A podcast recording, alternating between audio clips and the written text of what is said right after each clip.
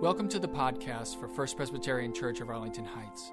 The sermon series for the spring and summer is called Conversations. Each week we will take a topic and have members of our congregation talk about it in a pre taped interview. These conversations are not scripted, and they form the foundation of the sermon being spoken about that day. I hope you enjoy. Thanks for listening. But wanting to justify himself, he asked Jesus, And who is my neighbor? Jesus replied, A man was going down from Jerusalem to Jericho and fell into the hands of robbers, who stripped him, beat him, and went away, leaving him half dead. Now, by chance, a priest was going down that road, and when he saw him, he passed by on the other side. So, likewise, a Levite, when he came to the place and saw him, passed by on the other side. But a Samaritan, while traveling, came near him, and when he saw him, he was moved with pity. He went to him and bandaged his wounds, having poured oil and wine on them. Then he put him on his own animal, brought him to an inn, and took care of him. The next day he took out two denarii, gave them to the innkeeper, and said, Take care of him, and when I come back, I will repay you whatever more you spend. Which of these three do you think was a neighbor to the man who fell into the hands of the robbers? He said, The one who showed him mercy. Jesus said to him, Go and do likewise. This is the word of the Lord. All right, well, our second scripture reading today, it comes from Leviticus. So what we read, or what Adam read early on, that was what? What do we call that? That's the parable of the Good Samaritan. And here we are coming back, we're reading from Leviticus. Leviticus is, uh, contains a lot of the laws that we find in the Old Testament. This is what it says about those laws. You shall keep all my statutes and all my ordinances and observe them, so that the land to which I bring you to settle in may not vomit you out. I love that line. I think that's great. You shall not follow the practices of the nation that I am driving out before you, because they did all these things, I abhorred them. But I have said to you, You shall inherit their land, and I will give it to you to possess, a land flowing with milk and honey. I am the Lord your God. I have separated you from the peoples. You shall therefore make a distinction between the clean and the unclean, and between the unclean bird and the clean. You shall not bring abomination on yourselves by animal or by bird or by anything with which the ground teems, which I have set apart for you to hold unclean. You shall be holy to me, for I, the Lord, am holy, and I have separated you from the other peoples to be mine. This is the word of the Lord. So, with our sermon series, we're doing conversations, and of course, each week we begin with a conversation between various members of our congregation. And today we are talking about the concept of rejecting society. And so let's listen and see what the people from our congregation had to say today about this topic. Oh my God. Sacred. Sacred. There we go. I don't. what challenges have you faced being a Christian in our society? Tough sell is um, how service would bring joy when it seems like buying things or hanging out with my friends or doing these other types of activities would make me happier now. I think that being a high school student and just being around a whole bunch of challenges in terms of maintaining relationships and also maintaining your religion, I think um, it progressively becomes a little more difficult to keep the balance because one part of you is saying, I want to fit in like everybody else, and another part of you is saying, I have to be what God intended on me to do, and sometimes those um, clash. One of the big challenges that that I face in our society, being a Christian in our society, is trying to follow what Jesus modeled. Because I think what he modeled was the um, the ability to speak to the heart of people, and at the same time challenge them, knowing that it would create a, a disruption in their society. Can you think of a time when the values of your faith conflicted with the values of society? Increasingly, it seems like the number of activities that um, the kids are asked to be involved in on Sunday is growing more and more and more. And it continues to get earlier, earlier, earlier in the day, and that conflict with um, with church service and Sunday school and kingdom um, that gets to be a pretty significant conflict. When I was ministering in Texas, and one of the sisters where um, I was living, uh, someone broke into the house and they murdered her, and she was like 80 some years old. And it, happened to be a teenager. Um, we knew who it was, we were able to find that out. And it threw me into a real um, inner conflictual thing with values because Texas, of course, is the state with the most um, uh, the death penalty, where it's most most used, and it was such a struggle. Um, do we go along then with death penalty and say, yeah, this is an exception or this is okay? And all of us were convicted by our Christian values and following Jesus, and we just knew that we had to speak to that.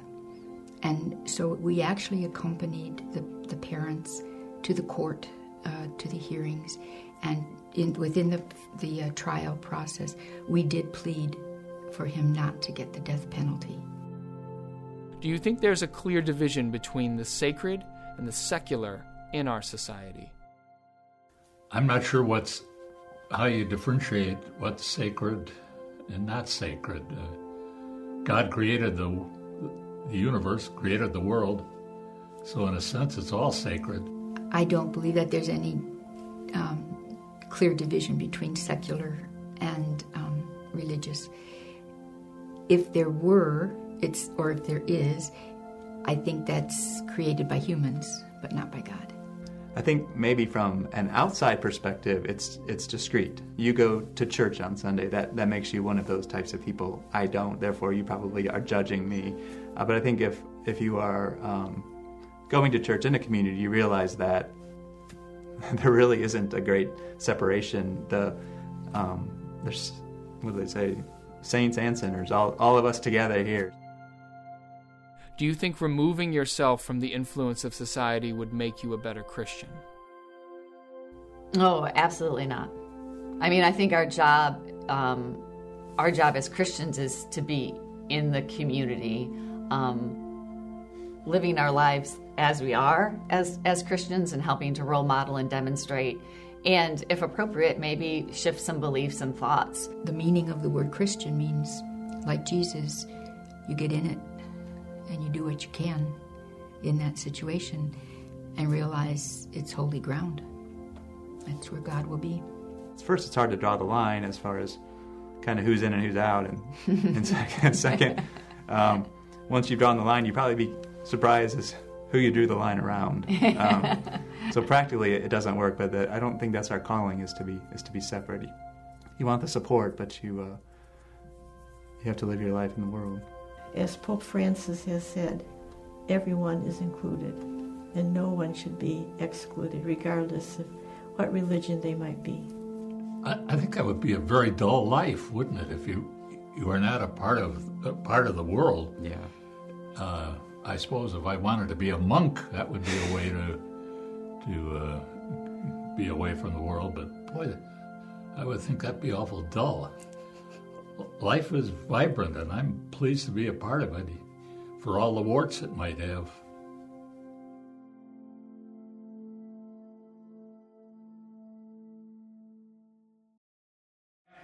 So, I want to begin this morning by taking you back to a much simpler time. A time where everybody knew that the funniest show on television was a Jewish guy from Manhattan. A time where you had to use a dial up modem to get on the internet in order to check your email to see if the one other friend you knew had actually written to you who was online. A time where you had to literally physically walk into a music store to purchase the music that you wanted to buy. A time where everybody wanted to be from Chicago because the Bulls were the best team in basketball and everybody knew that Michael Jordan was the best player to ever step onto the basketball court or the basketball field, depending on who you ask about that one. Some of you got that joke. Sorry. I don't usually bring politics into it, but that was too good. I couldn't let that one go. I'm talking about the 1990s, of course. Now, in the 1990s, I was a teenager. That's when I was growing up. And of course, that was very important to my formation as an individual. Because as a teenager, you all know that that's the time where you are differentiating yourself from your parents. You're individuating at that point. And one of the ways that we do that when we're growing up is that we co opt certain parts of the culture as our own. And this is particularly true when it comes to music. I think every teenager thinks that the music of their generation is the best, right? You look back on it and you think, man, that was when music was good, right? Huh? Is that what you all think? Unless you grew up in the 80s. And if you grew up in the 80s, I feel bad for you because that's a tough generation right there. tough time for music. It was like the 60s and the 70s, really good, and then the 80s was this weird transition period, and then they got it back in the 90s. Now,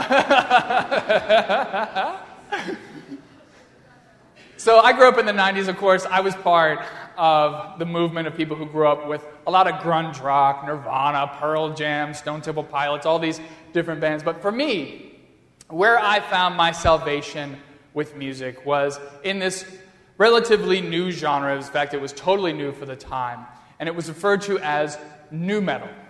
Nu metal. N U M E T A L.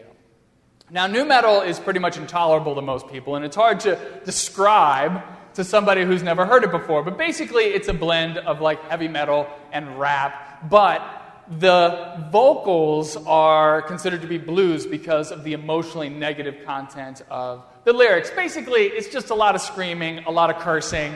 It's, it's perfect for an angry, brooding teenager, right?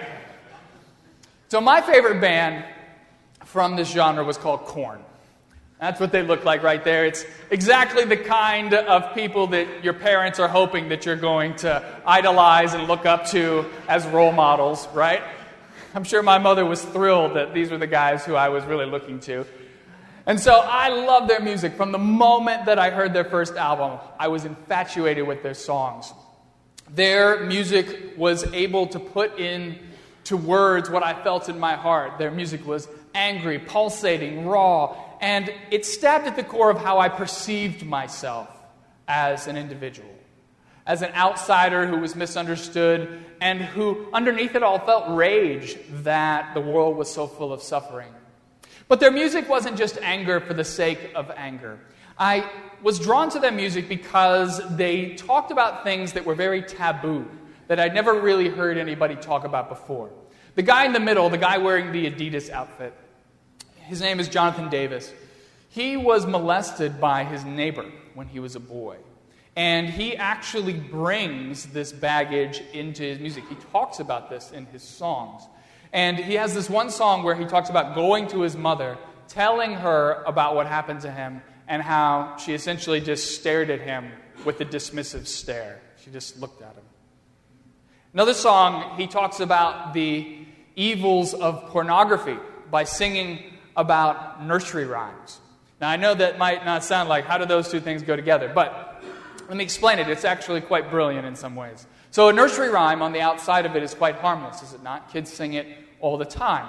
But if you dig beneath the surface, many nursery rhymes have a lot of tragedy behind them. So, let's take London Bridge is Falling Down. Let's sing it together. You all know it. Let's sing it. London Bridge is falling down, falling down, falling down. London Bridge is falling down, my fair lady. Right? Kids sing it. Now, what's that about? That is about the Nazi bombing of London during World War II. That's what that's talking about. Now, in the same way, people look at pornography as being benign. And I know that might sound crazy inside the church, but outside of the church, I would say most of the world looks at pornography as being rather harmless and benign. But unfortunately, it does tend to corrupt and distort the minds of the people who view it, and such was the case with Jonathan Davis's neighbor. He looked at pornography, and that did influence some of the things that he did to Jonathan. Now, I know that this type of music is not exactly appealing to the broad population. For most people, when you listen to music, you're not listening to music for these types of things. You're listening to music that's going to lift you up and make you happy. But not me. I wanted to listen to music that really got at the core of my pain, my sorrow, and my struggle with evil in the world. And they did that for me in a way that nobody else ever did. In a sense, I look at them and I think that they were kind of like the therapy that got me through the angst of my teen years. And so they held this very special place in my heart. Then I go to college. And in college, I start studying Christianity. And at first, it's just this intellectual curiosity. And eventually, it becomes more than that. And I start studying the books of the Bible very intensely. And I come to realize that God has certain expectations for the people who choose to follow God. And there's this interesting juxtaposition where God kind of separates out the people who choose to follow God versus those who don't. And we read about this in the Leviticus text. Let's take another look at it real quick. It says, You shall keep all my statutes and all my ordinances and observe them. Those are what? Those are the, the laws, right? You shall be holy to me, for I, the Lord, am holy, and I have separated you from the other peoples to be mine. So, what, it, what God is saying here is that when you are serious, you follow the rules I've laid out for you in the Bible. And by following those rules, it separates you from other people because not everybody's going to live like this, right? You're not going to follow the 613 laws that you find in the Old Testament. And so there's a very specific type of person who does that. And in doing that, it also makes you holy it makes you be deemed holy. Now, what does it mean to be holy? It means you are set apart for a special purpose. That's all that word means, to be set apart for a special purpose. In the modern church, we refer to this division as the sacred versus the secular. Sacred versus secular. Now, the sacred is anything that is connected to God, and the secular is anything that is apart from God or it denotes having no religious or spiritual basis. So, Christians, they are very concerned with the difference between the sacred and the secular. Because for Christians, we want to embrace the sacred and we want to avoid the secular. Why? because God calls us to be holy, and therefore you need to do the things that are pleasing to God. And so you will see that a lot of Christians spend a great deal of time trying to determine what God would deem to be sacred versus what God deems to be secular. So you can imagine my dismay when I'm in the middle of my Bible study, and all of these guys tell me, well, if you really are serious about following God, then you're going to have to cut Korn out of your life because Korn is not pleasing to God. Hard for me to argue with them on that one, given that the lyrics are filled with rage and hate. But you know, that band, they really sustained me through some tough times in my life. And so they just want me to let all that go. And so I said, well, why don't you give me some alternatives, some things I can listen to? And so they gave me a mixed CD of contemporary Christian music, which I made it through exactly one time before I realized this might be pleasing to God, but not pleasing to my ears. And so I protested. And I said, Do I really have to get rid of this? And they said, Yes, if you are serious, you have to cut out those secular influences in your life if you want to grow in holiness and in your relationship with God. If you read closely in the New Testament, you will find that there is this debate going on among the members of the early Christian church. And this debate is whether Christians should remove themselves from society or should they remain in the world. By removing themselves, they can focus on growing in their faith. Remaining in the world, it becomes much harder. And if you've ever studied the arguments of people who say, let's get out of the world, they have good reasons for their beliefs. If you've ever really studied what Jesus wants us to do, how we're supposed to live, it's not exactly easy what he's asking us to do. And this difficulty is compounded by the fact that we live in a society where there's temptation all around us.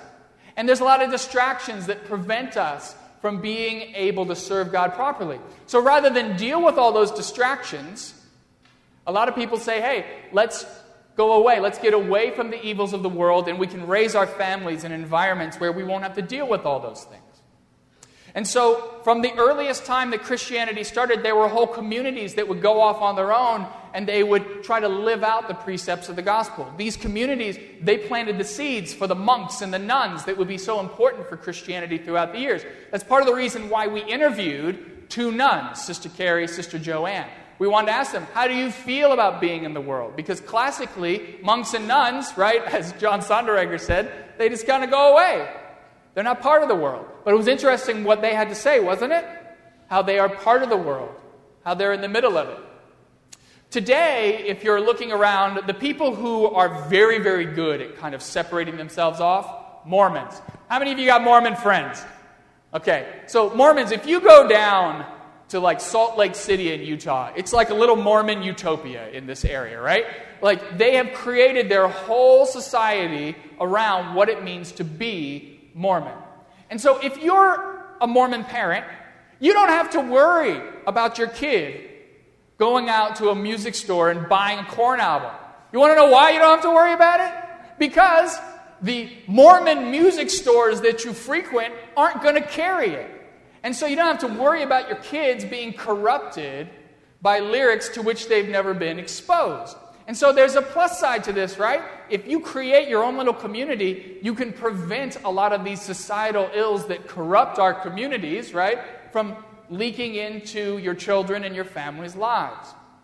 But with every plus, there's a minus. And of course, the counter argument to this is what you heard a lot of people saying in the video, which is that God doesn't exactly want us to be separate from the world, but to be enmeshed within it. I was kind of surprised that everybody felt that way when we interviewed them in the video. They all said, Yeah, we need to be in the middle of it. And of course, who gives us this example? Jesus does. Jesus, he didn't get his disciples together. He wasn't like, okay, we got 12 guys, let's go into the desert and we're done. We're going to go out here and we're going to just finish it off out here. No, he went to communities and he asked them, and he would say, What do you need me to do? And he'd be in the middle of these people who could very much have corrupted his faith. These are not like the gold star kids, right? The kids who everybody loves. He's with prostitutes, he's with lepers, he's with Gentiles and tax collectors, people who nobody wants to be around. These are the bad kids from the perspective of the Jews of the time. And so he's spending time, his time with these people and he's changing their lives. And so what he does through his example is he's trying to show us that maybe there's not quite as much a distinction as we might like to make out between the sacred and the secular. And this becomes very clear in the parable of the Good Samaritan. Now, in this parable, let's recap it. We just read it right here. But what happens is there's a guy who gets beaten, he's left for dead on the side of the road, and there's three people who walk by, right? So the first guy is, a Jewish priest. He walks by. Does he help the Good Samaritan? No. He goes and walks by on the other side of the road. He sees the guy and he just keeps walking. Second guy to walk by is a Levite. Now, the Levites, just in case you're wondering what they are, a Levite is part of the tribe that's responsible for administering the sacrifices in the temple. That's very important. It's what they would do, it's what they did during Jesus' time. That guy, what does he do? Does he help the Good Samaritan? No, he keeps walking by. He's on the other side of the road. Last person, or excuse me, not the Good Samaritan. Does he help the guy dying on the side of the road? The last person is a guy from Samaria. He walks by. Does he help him? Yes. So the Samaritan, he picks up the guy, he takes him to an inn. He says, Here, care for this guy, and whatever it costs you, I will pay whatever it costs to get this guy restored to health. To understand this parable, you have to understand the difference between these three men. So the first two guys, the priest and the Levite, these are people who have pure Jewish blood. They are from pure Jewish backgrounds, these guys. In Jerusalem, they are considered to be some of the holiest people around because their families never intermarried with anybody outside of the Jewish faith. Now, why does that make them holy? It makes them holy because if you go back, remember, you shall keep all my ordinances, right? All the things that I tell you, all my commands. Well, one of those 613 commandments is that you are not supposed to marry outside of the tribes of Israel. You're not supposed to marry anybody who's not Jewish, is really what it comes down to. And those guys, the priest and the Levite, they come from families that never did that. So they are pure, they are holy. But then you get the Samaritan. Now, Samaria is 35 miles away from Jerusalem. That's the distance, it's not very far away. But yet, these people, they intermarried with all kinds of people from all over the place. And so they were deemed to be less holy because they had interbred with people outside the Jewish faith. So, what's the point of this parable? The point of this parable is to redefine what it means to be holy. What makes you holy is not who you are or where you come from, but how you treat people who are in need. So, what you have to realize is that when he told this parable, the people would have been shocked to hear that the priest and the Levite walked by the guy who was dying on the side of the road. That would be like me telling you the parable in a modern context if I said, So, Mother Teresa was walking down the road, she saw a guy on the side of the road, and she kept on walking. Now, you would sit there and say, Why would she keep on walking? She wouldn't do that, right? That's what you'd be thinking. It's the same with the priests and Levite. These were good people. The whole point is not to vilify them, they were good people. The point is to take you out of your particular context and to bring shock into it. And then, if I were to continue to tell it, I would say, and then after Mother Teresa walked by, Timothy McVeigh or Osama bin Laden came over and picked this guy up off the side of the road and cared for him. So, the whole point is to illustrate that Holiness is something that can be applied to anyone. All that matters is are you willing to show God's love to those who are in need, regardless of who they are? And guess what? That makes you holy. But if you're living off on your own in these little sequestered communities, you can't really do that, can you? You might avoid temptation, but you're not going to be able to bring healing to the world. That story that Sister Carrie told, did you catch all of that? What was going on with that? So she's down in Texas, and this kid, this teenager, comes in and murders another one of the nuns in her convent there. 86 years old. And they have, in the midst of this, the opportunity to go to court and to essentially hold this kid up and say, don't put him to death. That's against our values. We don't want that. Now, if they lived apart from the world in the middle of nowhere, this kid would have never done that to that woman. That's for sure. But they did live in the world. They chose to do that. And in doing so, they had an opportunity to bring healing to that family and to that boy. I think Jesus understood that the world will always be bigger than the safety of our communities. And this is why Jesus would go into people's lives and he would say, What do you need me to do for you now? How can I help you? And then when he would help them, a lot of times what would they say? They would say, Can I come with you, Jesus? And sometimes he would say, Sure. But most of the time he would say, You need to stay here. Stay here with your community. Now that you've been healed, bring that healing to others. So, if Jesus is our example, do we believe that? That Jesus is the example of how we should live? Then what he's telling us is that it's the secular that makes us holy. By being in the world and by serving those who are struggling, suffering, hurting, you create these sacred moments. So, this division between the sacred and the secular, it doesn't exist. The sacred and the secular are intimately connected with one another. You can't have one without the other. Indeed, I believe that the sacred is the unveiling of God's love in the secular. I want to say that again. The sacred is the unveiling of God's love in the secular. Which brings me back to the Korn question Can I listen to Korn and still be a Christian? Now, the answer to that question is like this If listening to Korn prevents me from bringing God's love to those who are hurting, struggling, and suffering in the world, then yes, Korn has to go. However, if by listening to Korn it creates these moments of sacredness for those who are hurting, then Korn can stay.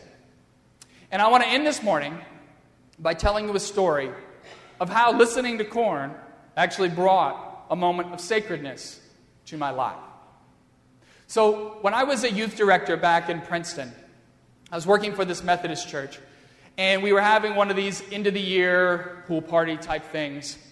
And all these kids came out. I told them all to bring their friends. And so the whole thing's over with. And there's this kid who's left over, and there was, he was a visitor. I didn't know who he was. And he needed a ride home. So I said, Come on, get in my car, we'll drive.